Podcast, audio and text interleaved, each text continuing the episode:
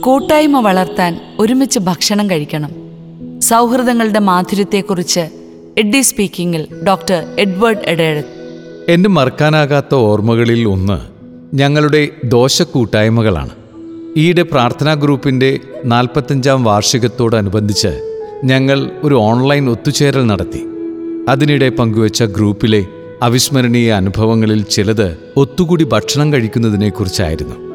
സന്തോഷ നിറവുള്ള ഞങ്ങളുടെ കൂട്ടായ്മയുടെ അടുപ്പത്തിന്റെയും തുടർച്ചയുടെയും രഹസ്യങ്ങളിലൊന്ന് ഭക്ഷണവുമായി ബന്ധപ്പെട്ട ചില പതിവുകളായിരുന്നു. അവയിലേറെ പ്രത്യേകതകളുള്ള ഒന്നായിരുന്നു ഈ ദോശക്കൂട്ടായ്മ. ബുധനാഴ്ച വൈകുന്നേരങ്ങളിൽ പ്രാർത്ഥനയ്ക്കും സൗഹൃദ സമയത്തിനും ശേഷം പലരും ഒരുമിച്ച് അടുത്തുള്ള ഒരു റെസ്റ്റോറന്റിലേക്ക് പോകും.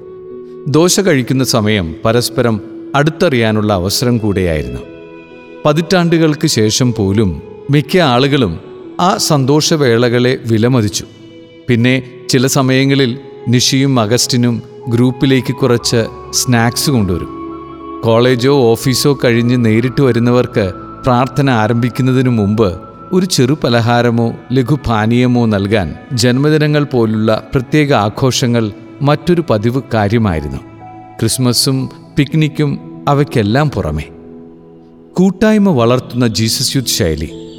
പ്രസ്ഥാനത്തിന്റെ ആദ്യകാല നേതാക്കളിൽ പലരും കൊച്ചിയിലെ സ്നേഹനിലയത്തിൽ ഫസ്റ്റ് ലൈൻ ഗ്രൂപ്പിന്റെ പ്രതിമാസ വാരാന്ത്യ സമ്മേളനങ്ങൾ ഓർക്കാറുണ്ട്. മാനസിക വെല്ലുവിളി നേരിടുന്ന കുട്ടികൾക്കായുള്ള സിസ്റ്റേഴ്സ് നടത്തുന്ന ഒരു വിദ്യാലയമാണത്. ഞങ്ങൾക്ക് ഒത്തുകൂടാനും പാചകം ചെയ്ത് ഒരുമിച്ച് ഭക്ഷണം കഴിക്കാനും പങ്കുവയ്ക്കാനും പഠിക്കാനും ഒക്കെ ഏറ്റവും അനുയോജ്യമായ സ്ഥലമായിരുന്നു ഇത്. ഓരോ സോണിലും എപ്രകാരം ഒരു യുവജന ശൃംഖല കെട്ടിപ്പിടിക്കാനാകും എന്നതിനെക്കുറിച്ച് ആലോചിക്കാനുള്ള ഈ മാസം തോറുമുള്ള ഒത്തുകൂടലുകൾ കേവലം ആസൂത്രണ വേദികൾക്കുപരി ആഴത്തിലുള്ള കൂട്ടായ്മയുടെ അവസരങ്ങളായിരുന്നു. ഒരുമിച്ച് ഭക്ഷണം തയ്യാറാക്കിയും സന്തോഷത്തോടെ അത് ഒന്നിച്ചു കഴിച്ചും ഒരു സമൂഹത്തെ കെട്ടിപ്പടുത്തുന്നത് എങ്ങനെയെന്ന് ഒരു തരത്തിൽ ഞങ്ങൾ അവിടെ പഠിച്ചു. ഭക്ഷണം മിക്കവാറും വളരെ ലളിതമായിരുന്നു. എന്നാൽ സൗഹൃദ ഇടപെടലുകളും ചിരിയും അത് വളരെ രുചികരമാക്കി. അന്ന് പതിനാല് ജീസസ് യൂത്ത് സോണുകളായിരുന്നു. ഫസ്റ്റ് ലൈനിലെ അംഗങ്ങൾ പോയി സോണൽ ഷെയറിംഗ് ഗ്രൂപ്പുകൾക്ക് തുടക്കമിട്ടു. ഒത്തുവാസവും പഠനവും ഒക്കെയായി ആ ഗ്രൂപ്പുകളും വാരാന്ത്യങ്ങളിൽ രൂപീകരണത്തിനൊത്തുകൂടി. മിക്ക സ്ഥലങ്ങളിലും അവർ സ്വയം ഭക്ഷണം തയ്യാറാക്കുകയും ആഹ്ലാദകരമായ സൗഹൃദാന്തരീക്ഷത്തിൽ പങ്കുചേരുകയും ചെയ്തു. അവിടെയും ഫസ്റ്റ് ലൈൻ മാതൃക അവർ ആവർത്തിച്ചു. ഈ ലളിതസുന്ദര ശൈലികളിൽ നിന്നുള്ള അവിശ്വസനീയമായ ഒരു വളർച്ച വലിയ യുവജന സംഗമങ്ങൾ സംഘടിപ്പിക്കുന്ന ജീസസ് യൂത്ത് രീതിയിലേക്കായിരുന്നു. നാലോ അഞ്ചോ ദിവസത്തെ കൺവെൻഷനിൽ നൂറുകണക്കിന് അല്ലെങ്കിൽ ചിലപ്പോൾ ആയിരക്കണക്കിന് ആളുകൾ ഒത്തുകൂടിയാലും യുവജനങ്ങൾ സ്വയം ഭക്ഷണം തയ്യാറാക്കി വിളമ്പും. ഇടുക്കി സോണിൽ നിന്നുള്ള അംഗങ്ങൾ അതിൽ പ്രശസ്തരായിരുന്നു. ജേവൈ ഒത്തുചേരലുകളുടെ അന്തരീക്ഷത്തെ മുഴുവൻ മാറ്റിമറിച്ച ഒരു കാര്യമായി തീർന്നു ഇത്. ഒന്നിച്ചുള്ള ഭക്ഷണം ഈശോയ്ക്ക് ഏറെ പ്രിയങ്കരമായിരുന്നു. യേശുവും സുഹൃത്തുക്കളും ഒരുമിച്ച് ഭക്ഷണം കഴിച്ച പല സന്ദർഭങ്ങളും സുവിശേഷങ്ങളിൽ പരാമർശിക്കുന്നുണ്ട്. ഔപചാരിക വിരുന്നിനും വീടുകളിൽ ഭക്ഷണം കഴിക്കാനും ഒക്കെയുള്ള ക്ഷണങ്ങളോട് അവിടുന്ന് താൽപ്പര്യപൂർവം പ്രതികരിച്ചു. യേശു തന്നെ ഭക്ഷണം തയ്യാറാക്കി ശിഷ്യന്മാർക്ക് വിളമ്പിയ സന്ദർഭങ്ങളുമുണ്ട്. യേശുവിനെ ശ്രവിക്കാൻ വന്ന ജനക്കൂട്ടം വിശന്നപ്പോൾ കർത്താവ് അനുയായികളോട് നിങ്ങൾ അവർക്ക് ഭക്ഷണം കണ്ടെത്തൂ എന്ന് നിർദ്ദേശിച്ചു. വിശക്കുന്നവർക്ക് ഭക്ഷണം നൽകാനും ഒരുമിച്ച് ഭക്ഷണം കഴിക്കാൻ സമയം കണ്ടെത്താനും യേശു ഉത്സുകനായിരുന്നു. മനുഷ്യൻ അപ്പം കൊണ്ട് മാത്രമല്ല ജീവിക്കുന്നത്. അതിനാൽ തന്നെ ഭക്ഷണം കഴിക്കാൻ വേണ്ടി മാത്രം ജീവിക്കുന്നതും ഭക്ഷണം സമ്പാദിക്കാൻ വേണ്ടി മാത്രം ജോലികളെല്ലാം ചെയ്തു കൂട്ടുന്നതും ദൈവിക പദ്ധതിയല്ല. ദൈവരാജ്യമെന്നാൽ ഭക്ഷണവും പാനീയവുമല്ല. അല്ലെങ്കിൽ എന്ത് കഴിക്കണം എന്ത് കഴിക്കരുത് എന്ന് ആകുലപ്പെടുകയുമില്ല. മാർത്തയും മറിയവും മനസ്സിലാക്കിയതുപോലെയും യേശു സക്കേവൂസിനോട് പറഞ്ഞതുപോലെയും സൗഹൃദം കെട്ടിപ്പടുക്കുന്നതിന് ഭക്ഷണവേളകൾ ഏറെ സഹായകമാകും. സാധാരണ മനുഷ്യർക്ക് ഒരുമിച്ച് ഭക്ഷണം കഴിക്കുന്നത് ശാരീരിക വിശപ്പ് തീർക്കുന്നത് മാത്രമായിരിക്കാം. എന്നാൽ കർത്താവിനും സ്വർഗരാജ രഹസ്യങ്ങൾ അറിയുന്നവർക്കും അത് ആത്മാവിന്റെയും മനസ്സിന്റെയും ശരീരത്തിന്റെയും ആഴത്തിലുള്ള കൂട്ടായ്മയുടെ മാർഗമാണ്. മഹത്തായ സ്വർഗീയ വിരുന്നിന്റെ മുന്നാസ്വാദനവുമാണ്. സൗഹൃദ ഭക്ഷണം പ്രാർത്ഥന ഒരുമിച്ചുള്ള ഭക്ഷണം ഇവ ഒന്നിച്ചാൽ. ഫാദർ പാട്രിക് പെയ്റ്റന്റെ ഒരുമിച്ച് പ്രാർത്ഥിക്കുന്ന കുടുംബം ഒരുമിച്ച് നിൽക്കും.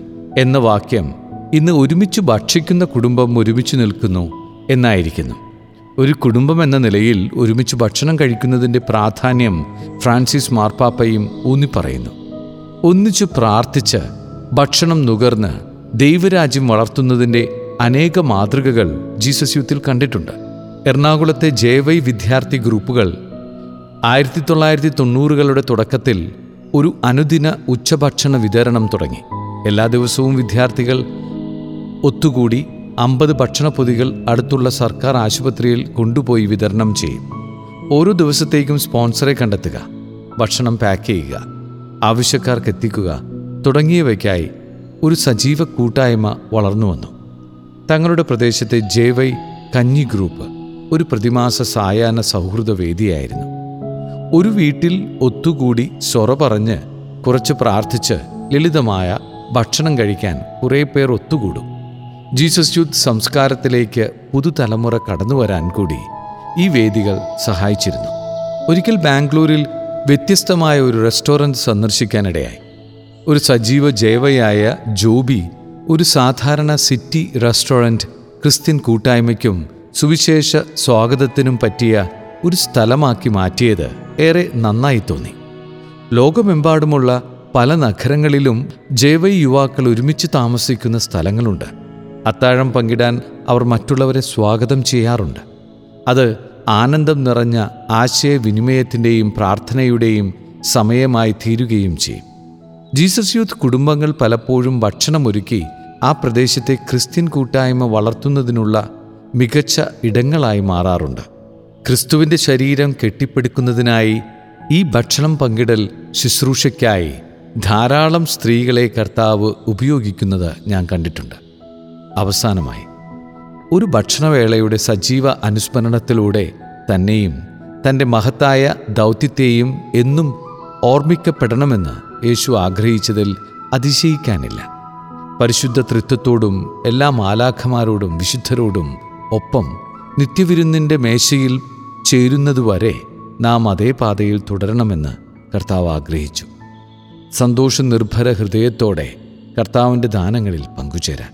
സ്നേഹത്തോടെയും സന്തോഷത്തോടെയും ഒത്തുകൂടാൻ നമുക്ക് കൂടുതൽ കൂടുതൽ അവിസ്മരണീയ അവസരങ്ങൾ ഉണ്ടാകട്ടെ. കർത്താവിന്റെ പാതയിൽ ഒരു ക്രിസ്ത്യാനിയെ വളർത്തുന്നതിനും നമുക്കിടയിൽ സുന്ദര സമൂഹങ്ങൾ രൂപപ്പെടുന്നതിനും സർവോത്തര മാർഗങ്ങളിൽ ഒന്നാണല്ലോ ഇത്.